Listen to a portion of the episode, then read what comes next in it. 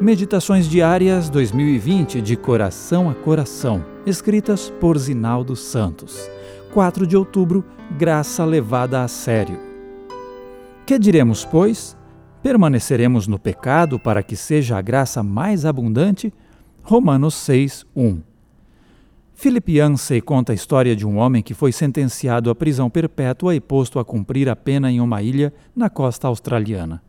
Os dias transcorriam normais na vida prisional quando, certo dia, o condenado agrediu mortalmente o companheiro de cela.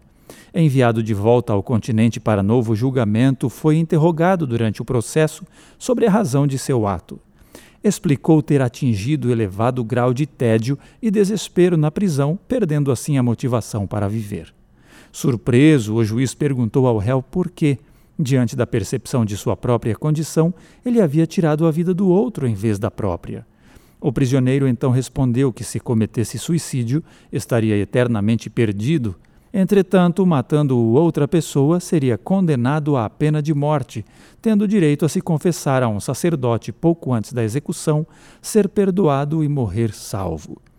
Essa lógica enganosa já estava presente no pensamento e na conduta do controvertido monge russo Grigory Rasputin.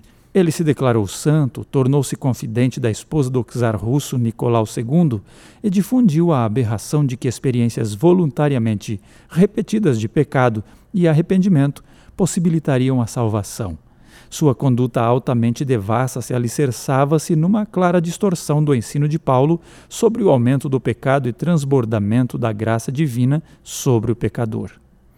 A toda pessoa que revele simpatia para com esse conceito, o apóstolo alertou: Permaneceremos no pecado para que seja a graça mais abundante?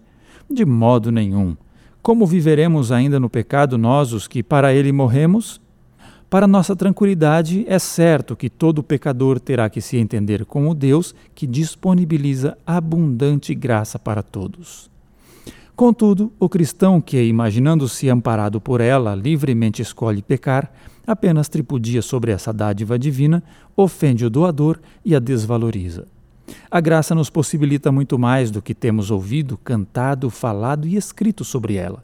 De fato, desde nossa concepção temos recebido mais graça do que merecemos.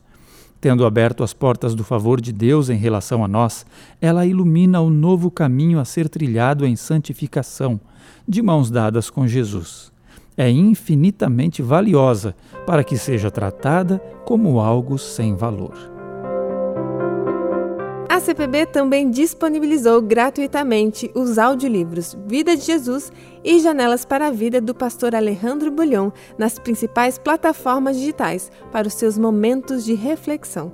Ouça e compartilhe.